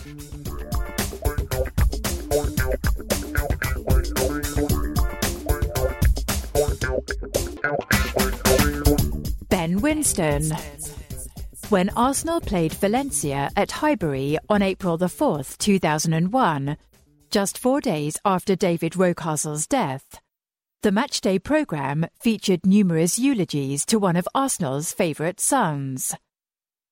Teenage supporter Ben Winston, a volunteer with the Arsenal Community Department, submitted his own heartfelt tribute, which we printed with those of former teammates and friends. David Rocastle was the reason I got into football. I am a season ticket holder who is currently coaching football with Arsenal in the north of Israel, to kids who would not normally have the opportunity to play. Football is therefore a big part of my life. However, football was a sport I didn't even like until I saw Rocky play at the age of seven. He was such a great player that I was mesmerized by him, and after seeing him, started supporting the club. Four years ago, I started a tribute football team called Rocastle Rovers, a team that is still going strong. Everyone knows that David was a fantastic player and loyal servant to the club. However, David was also one of the nicest men I have ever met. I was very fortunate that in 1991 he allowed me to come and interview him for my school magazine. Rarely have I met such a kind, lovely, and generous man. I was overcome by his warmth and personality. He is a one off, a legend, a genuine hero. I will never forget him. Ben Winston, 2001. Two decades later, Ben has swapped North London for Los Angeles and a highly successful career as a TV producer and director winning Emmys for his work on The Late Late Show with James Corden. He was also executive producer of the awards show last month. He has worked with some of the world's most celebrated music artists, including One Direction, Shawn Mendes, and Bruno Mars. Ben remains a huge Arsenal fan, who still feels the impact of his favourite player's death all those years ago.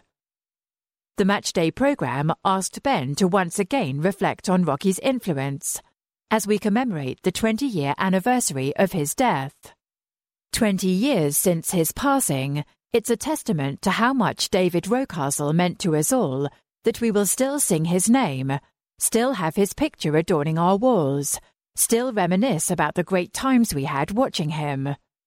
The meeting room in my office will always be named in his honour.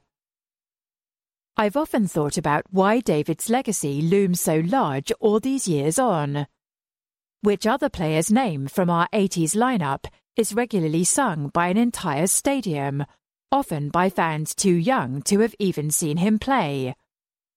It's worth remembering, although David means so much to us, it is only the over 30s amongst us that would have had the privilege to see him in an Arsenal shirt. Yet he remains a beloved icon and legend of our club to every supporter. But here was a player we all would have wanted to be. If we had been born great enough to step on that hallowed turf, we would have all liked to have been like Rocky. He loved our club, played with his heart on his sleeve. He worked as we would have worked, yet with a class and dignity to match. And his ability was second to none. Rocky had a silky, majestic quality on the ball that had rarely been witnessed at Avenell Road before. To top it all, his talent on the pitch was matched by his kindness off it. I often think back to being that little boy walking into the treatment room at Highbury to interview him for my school magazine. It's kind of crazy that it ever happened.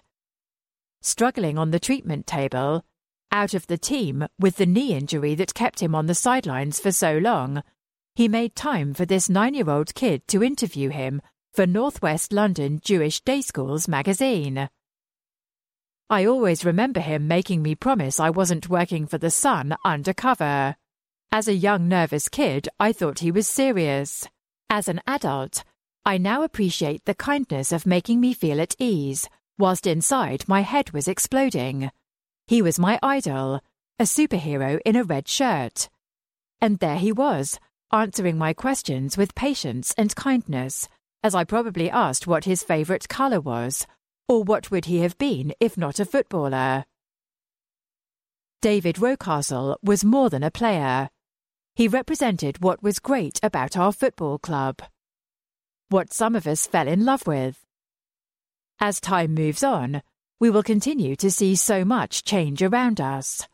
New stadium, new players, new manager, new owners, new crest, new competitions. But he will always remain as he was. He is our constant, beloved and respected, an icon never forgotten. Ben Winston, 2021.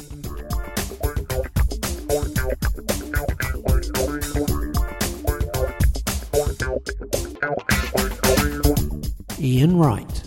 David, 20 years, bro. In a way, I've been dreading the build up to it. You're always on my mind, but I try not to think of that specific day. You know what I mean? Everyone knows how close we were. Both Brockley boys. You were up in Turnham, I was just down the road. We would see each other in school despite you being younger. Football meant everything to you, man. Do you remember when you dragged a bunch of us to this football tournament literally minutes before it was due to start? We beat everyone. A bunch of us and our mate who played rugby. Everyone had parents and supporters. We just had each other. It was always just us. At 15, you were already operating at a totally different level. You always carried yourself with a level of professionalism we couldn't understand. I remember those times when you would leave Brockley to go all the way to Stoke Newington, just to get picked up by Paul Davis so you could go training. On your way, you would stop by the estate and tell me, I don't care how you do it, you have to get into the game. I can see the frustration in your face detailing these training sessions with reserves and seeing players you thought were not on my level. I remember the club said you weren't allowed to play on the estate or park anymore, you did anyway, because everyone knew the main rule was not to touch or tackle you. That was the law. We were playing with David Rocastle, bro. You were our hero. You had made it in our eyes. You saw something in me I couldn't even see in myself.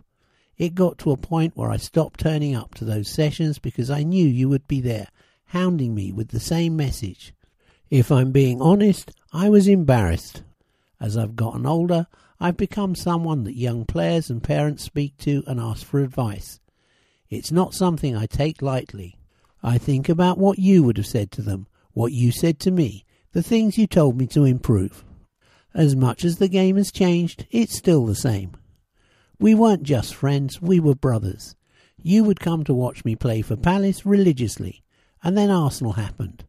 Think about how many times we acted out being in the same team one day, Wright to Rocastle, Rocastle back to Wright, two Brockley boys. That night before our first game as teammates, we must have spoken for over five hours. Even in that moment, where I was still doubting myself, you were reassuring me, as always, and telling me how you would make everyone work to get me my goal so I could settle in. I'll never forget that moment when you told me you had been sold to Leeds. Everything froze, I didn't know how to feel, and I still don't like thinking about it. There was no Arsenal without you. I took it personally. I joined because of you. I went into those offices demanding answers. We had come too far. I couldn't stop thinking of that moment against Leicester when I scored my first goal and saw you, Paul Davis, Michael Thomas, and Kevin Campbell coming towards me. I still think about our holidays together with our families. The pictures serve as reminders of those precious moments. I'm Uncle Ian now, bro, and just know that I've got them. Without fail, the first call I get on Father's Day is from Mel. You would be so proud of Ryan, Monique, Mel, and Janet. They've worked so closely with the club to make sure your legacy lives on. We've had a crazy year. Long story, but I can't wait to hear our fans sing your name home and away.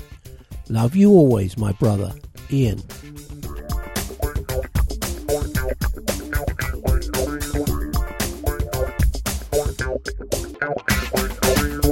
Teams. For Arsenal, manager Mikel Arteta. Red shirts with white sleeves, white shorts and socks. 1. Bernd Leno, goalkeeper. 2. Hector Bellerin. 3. Kieran Tierney. 6. Gabriel. 7. Bukayo Saka. 8. Dani Ceballos. 9. Alexandre Lacazette. 11. Martin Odegaard. 12. Willian. 13. Alex Runarsson, goalkeeper. 14. Pierre-Emerick Aubameyang. 16. Rob Holding. 17. Cedric Soares, 18. Thomas Partey. 19. Nicolas Pepe. 21. Callum Chambers. 22. Pablo Mari. 23. David Luiz. 24. Reiss Nelson. 25. Mohamed Elneny. 30. Eddie Nketiah. 32. Emil Smith Rowe. 33. Matt Ryan, goalkeeper. 34. Granit Xhaka. 35. Gabriel Martinelli. 38. Folarin Balogun. 41. Ben Cottrell. 66. Miguel Azeez. And in memory of David Rocastle. For Liverpool, manager Jurgen Klopp. Light blue shirts, shorts and socks. 1. Alisson, goalkeeper. 3. Fabinho. 4. Virgil van Dijk. 5. Georginio Wijnaldum. 6. Thiago Alcantara. 7. James Milner. 8. Naby Keita. 9. Roberto Firmino. 10. Sadio Mane. 11. Mohamed Salah. 12. Joe Gomez. 13. Adrian, goalkeeper. 14. Jordan Henderson. 15. Alex Oxlade Chamberlain. 17. Curtis Jones. 19. Ozan Kabak. 20. Diogo Jota. 21. Kostas Tsimikas. 23. Xherdan Shaqiri. 26. Andrew Robertson. 27. Divock Origi. 28. Ben Davies. 32. Joel Matip. 46. Rhys Williams. 47. Nathaniel Phillips. 58. Ben Woodburn. 62. Kyeman Kelleher, goalkeeper. 66. Trent Alexander Arnold. 76. Neco Williams. Match officials. Referee Martin Atkinson.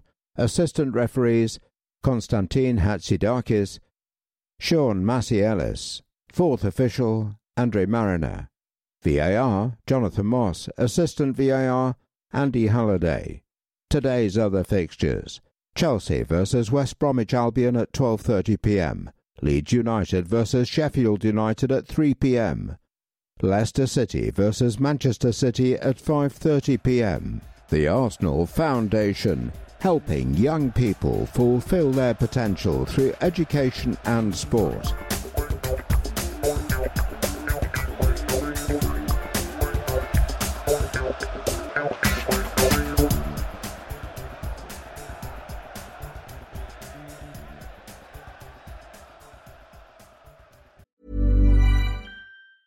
Hiring for your small business? If you're not looking for professionals on LinkedIn, you're looking in the wrong place. That's like looking for your car keys in a fish tank. LinkedIn helps you hire professionals you can't find anywhere else, even those who aren't actively searching for a new job but might be open to the perfect role. In a given month, over 70% of LinkedIn users don't even visit other leading job sites. So start looking in the right place. With LinkedIn, you can hire professionals like a professional. Post your free job on linkedin.com slash people today. Hey there, it's Michelle Norris. I'm host of a podcast called Your Mama's Kitchen. When I travel, I'm usually looking for a way to find a taste of home when I'm not at home. And one of the things I love to do when I am at home is entertain. And Airbnb allows me to do that. When I was in California recently, I rented a house that had a great kitchen. And when we were sitting around the table, we're all thinking, we're in someone else's house. Someone could be in all of our homes as well. If you have a home, but you're not always at home, you have an Airbnb. Your home might be worth more than you think. Find out how much at airbnb.com/slash host. Burrow's furniture is built for the way you live. From ensuring easy assembly and disassembly to honoring highly requested new colors for their award-winning seating, they always have their customers in mind. Their modular seating is made out of durable materials to last and grow with you. And with Burrow, you always get fast, free shipping.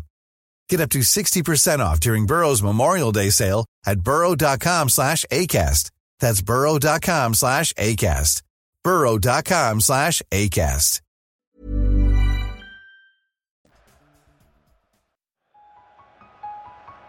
Premier League. Arsenal. In our game, there's always room for passion. There's room for rivalry. There's room for emotion. But there is no room for racism. If you see it, report it. No room for racism. Kick it out. Tackling racism and discrimination.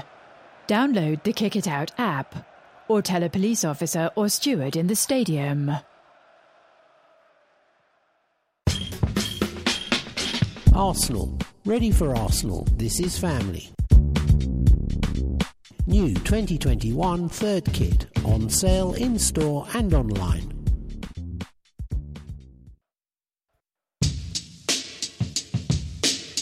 Invented in the lab, proven on the pitch. Fuel like the Gunners. Gatorade, number one sports drink in the world. The official sports drink of Arsenal Football Club. Premier League, official Premier League app. Manage your fantasy team and receive the latest Premier League updates. Free to download. Download on the App Store, get it on Google Play. Available at Amazon. Take your seat. Sky Sports. Feel it all.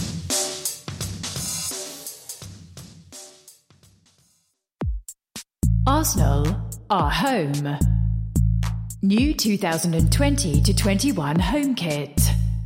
On sale in store and online. And online. And online.